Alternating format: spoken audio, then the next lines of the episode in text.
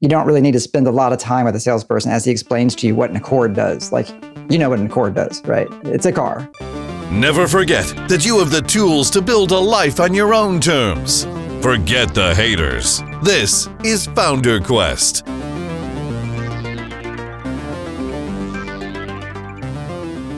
We just had a, a, new customer sign up just like minutes ago and said that the reason they signed up was our podcast. So, oh, awesome. Good stuff. Good stuff. So, pro tip for all you SaaS operators out there put a little box in your onboarding asking people how they heard about you or whatever. It's very, very informative.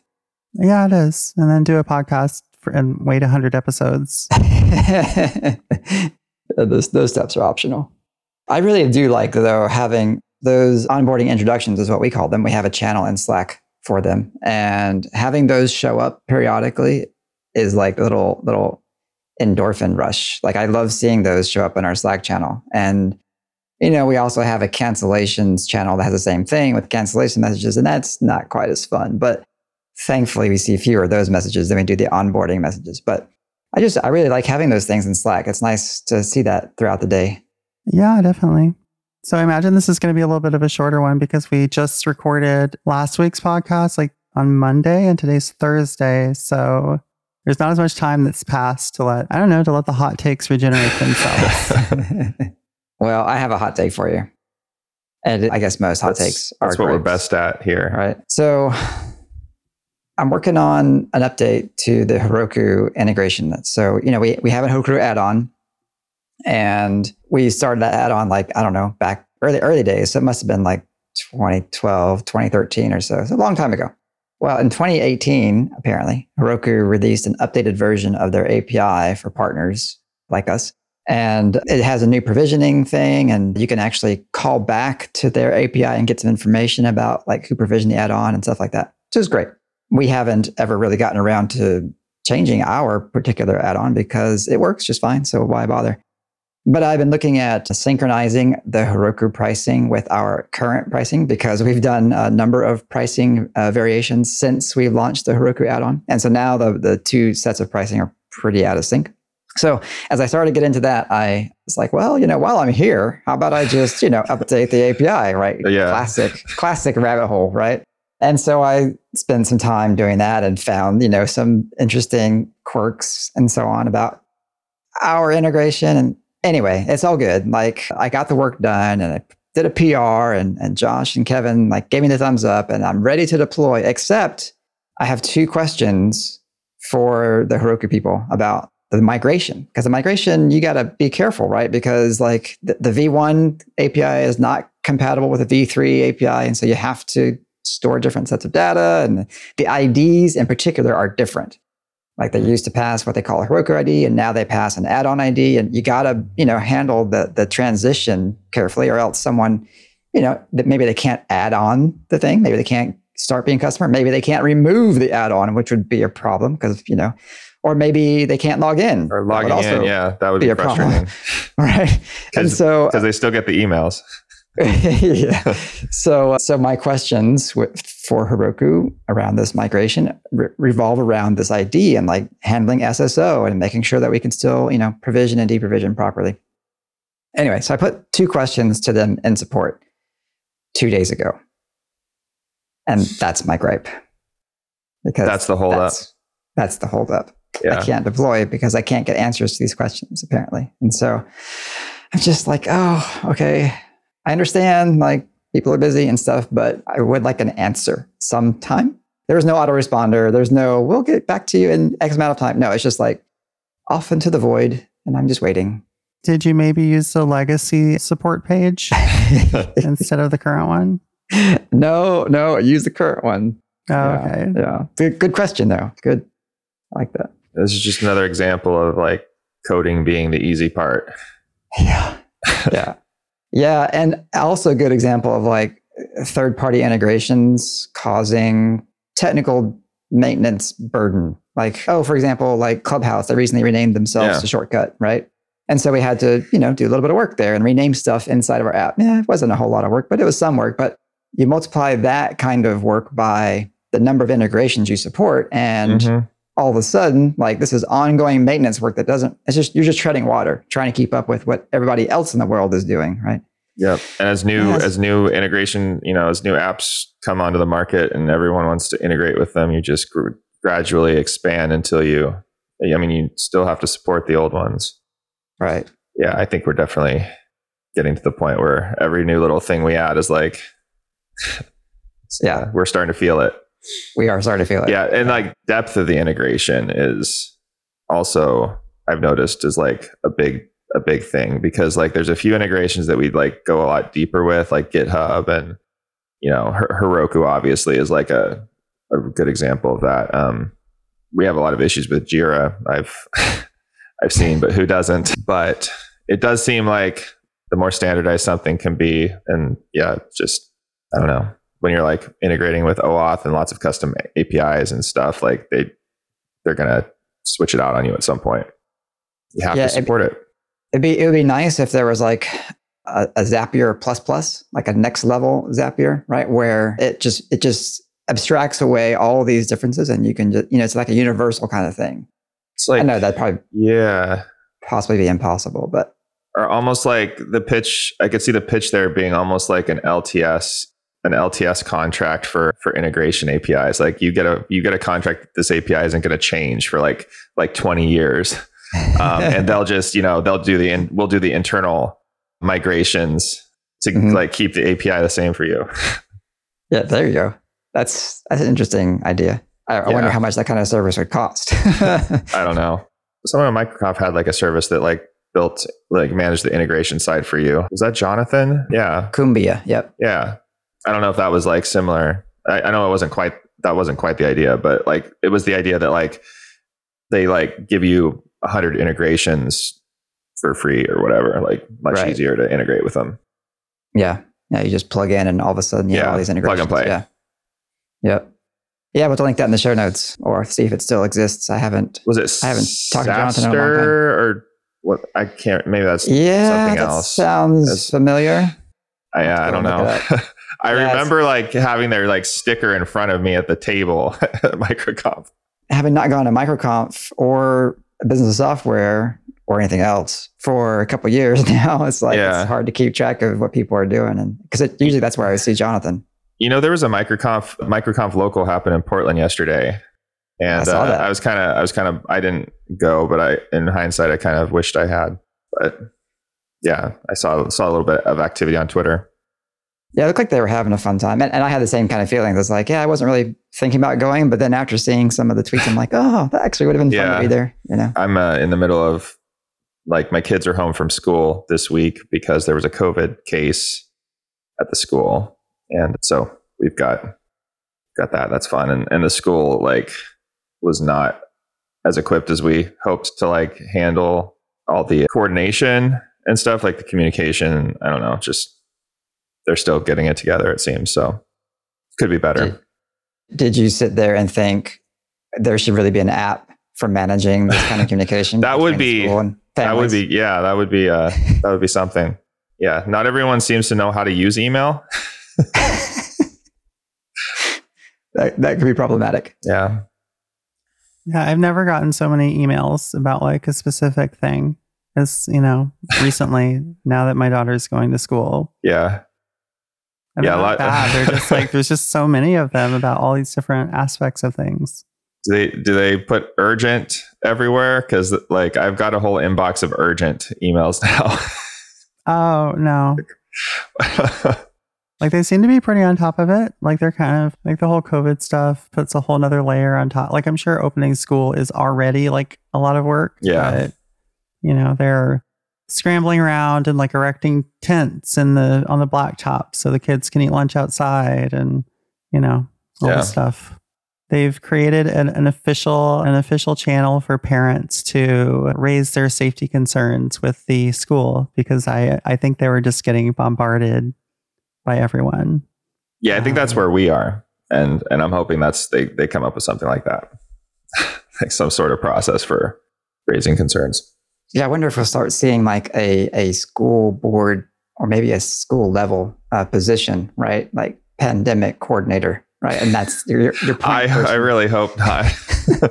I hope it doesn't last long enough to like bake the position into society. But like, I guess like a yeah, some sort of health coordinator. I could see that being a thing for sure. I Mhm. guess yeah. I mean, they could probably do other things when there's not a pandemic happening. I, I imagine still be useful. Wouldn't be a full time job, is what you're saying. Yeah. Well, Like I was surprised that like the school does offer like free like flu vaccine drive-through clinics and like they do a lot of stuff that's just not just directly school and that was a little bit surprising. I mean it's awesome, but maybe I need to move to Seattle. yeah, Yes. Yeah, yes, well- we'll help you find a house.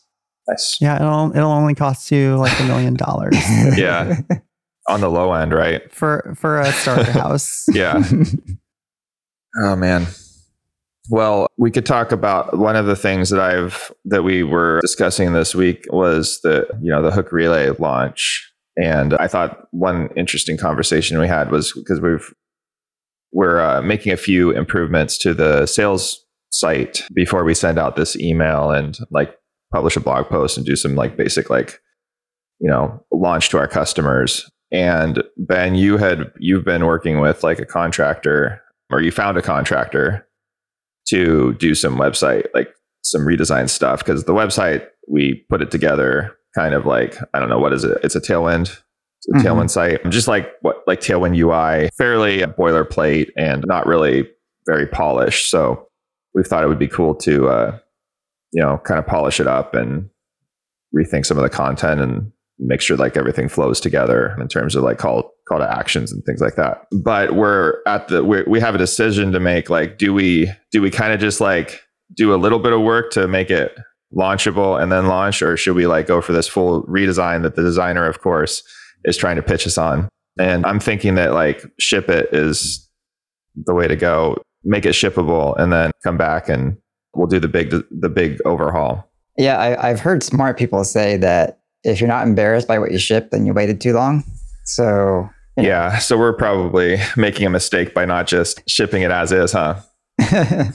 so the current site, like if you look at the, I mean, there's only like four pages, right? Of Yeah, sales site, and, and of those four pages, the best looking one I think is the one that Kevin did. That's the documentation page. Put a Hmm. lot of good work into that.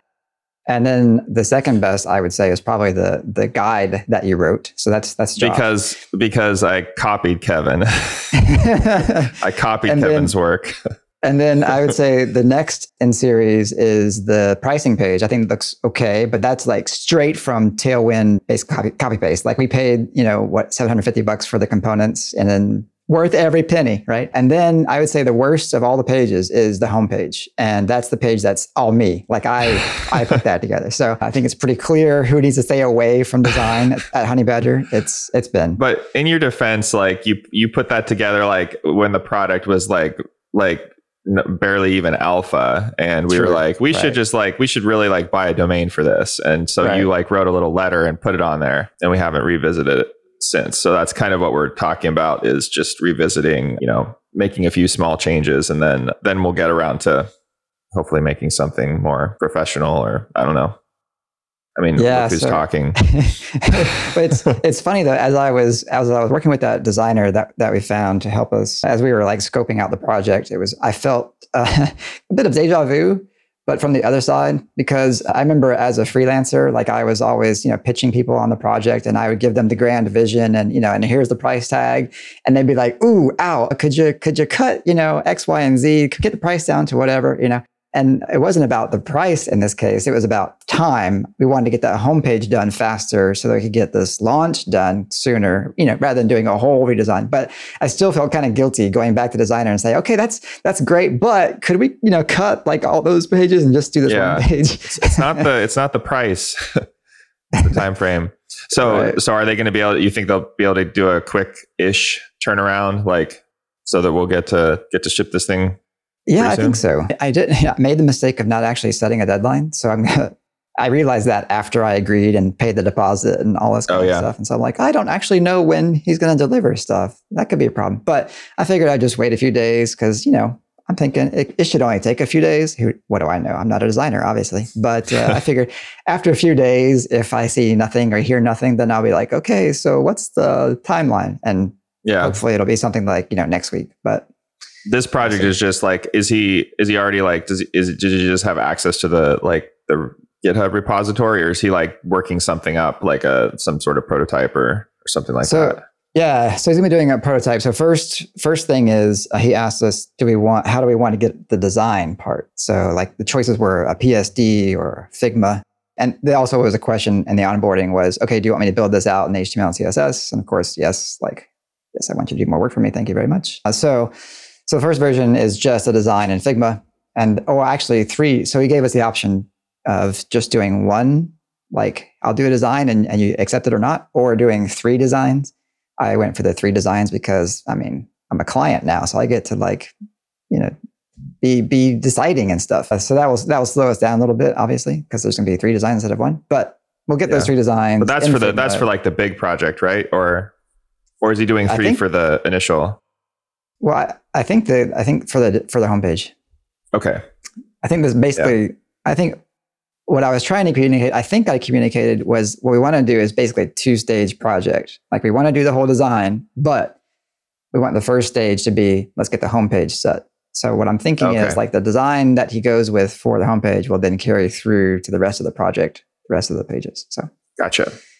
that's my that's my hope. I don't. Do you know? I, I. It sounds like he's more like he's going to be coding. If he's coding this up in HTML and CSS, like I wonder, he's probably not using like. Is he using anything to start with? Like, could he use? Could he do this in Tailwind, for instance? Because that might be useful in the future if we want to like you know take over. If we want to like do some you know of our own design in the future, which you know, what we're capable of is basically Tailwind or Bootstrap. Yeah, I didn't specify to use Tailwind. I didn't Yeah. really care at the moment. I just wanted whatever is fastest. Makes sense. And I f- and I figure if we decide to revisit and do some structural stuff, we can always adapt it to Tailwind ourselves. Like that kind of thing I can do. You know, I can take an existing Oh, yeah. design and I can I can rework it, you know. So I figured just get it out the door, get it done as quickly Yeah. as possible. I don't I don't care what you do, and then we can we can revisit if we need to. Cool. Well, I'll be. Uh, I mean, when, once we get the whole thing redone, that'll be that'll be nice. I don't know. We've Yeah. never really done that. Like we've on on Honeybadger IO, we've never like we've always just done it ourselves. A new venture for us to try. Yeah. try this sort of thing. It's great. I like experiments. So we had an ex- speaking of experiments, we had an experiment that did not work out, and I suppose we should talk about it. We we decided that the sales, the outbound sales effort, is not working out for us. So I worked worked with Harris at Intro CRM. We've talked about this on the podcast before, and Harris is great. Intro CRM is great. 100% recommend Harris and his team if you're thinking about doing some sales stuff and you want some training, some coaching, or you want someone to help you do it, all those things are great. But after having done sales work with Harris, uh, I just realized it's probably not going to work for us. Maybe it's maybe it's me, maybe it's our business, maybe it's our customer segment, maybe it's a combination of all those things. But you know, Harris and I, I so I told Harris, eh, it's just not working out. We need to we need to turn this down and uh, turn it off. And Harris was like, "Yeah, I was getting the feeling based on the response rate, like which is zero, uh, that it just just wasn't working." And so we so like on Tuesday, I had a great call with Harris, and we just did a post mortem, basically the whole project, and like why why didn't it work like we were hoping it would work? And and it was it was a blameless post mortem. Like I don't think there was any particular fault. I think there are factors like we sell primarily to developers, and developers primarily usually don't want to be talked to, right? They don't want to talk to a salesperson. They don't really want to get unsolicited stuff.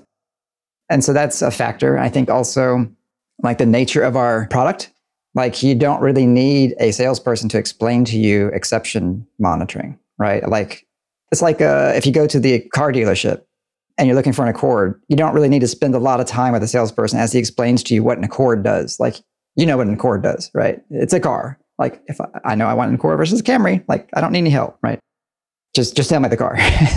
and I think uh, it's the kind of same kind of thing here. It's like we're not selling something that's really complicated or that needs a lot of education or needs a lot of configuration or, or whatever. Like it's not a solution based sales, which I think would be a better fit uh, for that kind of sales process. So, and, and there are other factors, but yeah, so that's an experiment that I think is just, it didn't work out. It seems like we're really positioned to sell to the developers and it's not that we couldn't I mean, we could try to sell ourselves to because it seems like depending on the size of team that's using a tool like this, like you get people in the organization higher up that get involved like like managers or like product managers or like engineering leads and stuff that are trying to do more of the like management and coordination stuff and those are the people that like the dashboards and the SAML and like all the more enterprisey features but we don't typically like lead that's not how our product is positioned we haven't positioned ourselves to sell to that level really it seems. And yeah, I don't know. That's that's kind of interesting because I, you know, you wonder at some point, like, if the developers are deciding what tool to buy, do they buy the same tool as like their bosses? And we're trying to like give the developers what they want, maybe more than we're trying to give their bosses what they want. right. And you know, and we then we try to build those features too so that we can keep everyone happy. But like it's kind of a different like you could see like I trying to take the same approach with like someone up the higher up the ladder or whatever, I could see that not being as interesting. And there are other factors like one of the things that Harris taught me about sales is he said the money is in the follow up. Basically, like you need to keep reaching out to the same people basically until they tell you to go away. And that's not what I'm about. And I don't really want to do that to people. Like I, we, we yeah. created email sequence and, and, and Harris was like, well, we need to do an email sequence like this. And it's like in emails long. And I'm like, how about two? We send one, and then we send one more and that's it. And Harris is like, you know, so I, I think in yeah. many ways, like I was tying his hands because I didn't want to do the kind of sales process that a lot of people do. Right. Well, I imagine like putting your face on those emails, probably like you don't, you don't want like to make a bunch of enemies of developers that you might have to work with in the future. But right. like, did you consider just like making a completely fictional sales like salesperson persona and it could have just been like you know we could have put them on the on the sales page and everything it's just like this fictional person that takes all the heat for for sales I, I never thought of that that's a great idea because that's bobby bobby the badger yeah maybe that's like a side like you know kind of an upsell uh, offering that harris can can add to uh, to his uh, productized thing like if you know if you don't want to take the heat like we can create someone for you that's a, that's an awesome idea. I'll forward that on. And and another factor is you know because there are there are companies we have competitors that are selling into the enterprise and doing that sort of thing. And I think you hit on a point there. It's like are we are we selling to are we selling the, the typical enterprise solution where the buyer has to be happy, or are we selling something where the user has to be happy, right? And and sometimes that's they're both happy, but oftentimes it isn't. And in our case, we're focusing on that end user. And it doesn't make that user happy if we're pestering them with emails or, you know, getting in their way of actually just trying the product. And so, so anyway, I think yeah. for now, at least, we are better served as a 100% inbound kind of company and uh, maybe spend those resources on, you know, customer success or engagement or something like that. Yeah. It's interesting. But it was fun yeah. while it lasted. Well, I'm glad. I'm glad it wasn't a complete drag. you got to you got to learn a little bit about sales. Yeah. yeah. I imagine. Yeah. Competition, just like the we're in such a comp, like a competitive space, and most of our competitors or our competitors also go for those like enterprise segments. So it could actually be, you know, it sh- could be good for us to stay you focused on the on the smaller, like you know, the smaller the the smaller end of the market in a way because they're probably somewhat underserved at this point. All right. So when is the hook relay launch? TBD. Or does it have a fixed a fixed yeah. date? Okay. So we don't know when to tell. We're meeting. To... We're meeting next uh, next week to kind of finalize it. But I'm I'm imagining like we're we're going to push it out the door as soon as we have you know some. I think we're going to wait for a few updates to the homepage, but otherwise we're we're going to ship it. And who knows? Like if if this project ends up kind of dragging on at all or anything, like we could just decide to you know, kind of just go what we have. It's not, it's, it's workable. So maybe we should just like stop procrastinating. but we'll, we'll decide next week at our marketing meeting. Yeah, the, the good news is we already have customers who are using it, who are paying us money to use it. So yeah. uh, that's that's nice. Like it's not just burning cash with a bunch of a rack of servers, you know, doing nothing. You know. Mm-hmm. So I would say it's in the next couple weeks. Awesome. Well, I'm sure yeah. when that happens, we'll be blowing horns and making all sorts of noise on this show. and Yeah, directing probably. people to the right place. Well, uh, y'all have been listening to Founder Quest. If you want to go rate us on Apple Podcasts or whatever the kids are calling it these days, go for it. And yeah, we'll catch you next week. Thank you. Founder Quest is a weekly podcast by the founders of Honeybadger. Zero instrumentation, 360 degree coverage of errors, outages, and service degradations for your web apps. If you have a web app, you need it. Available at honeybadger.io. One more from the founders? Go to founderquestpodcast.com. That's one word, where you can access our huge back catalog of episodes. Founder Quest is available on iTunes, Spotify, and other purveyors of fine podcasts. We'll see you next week.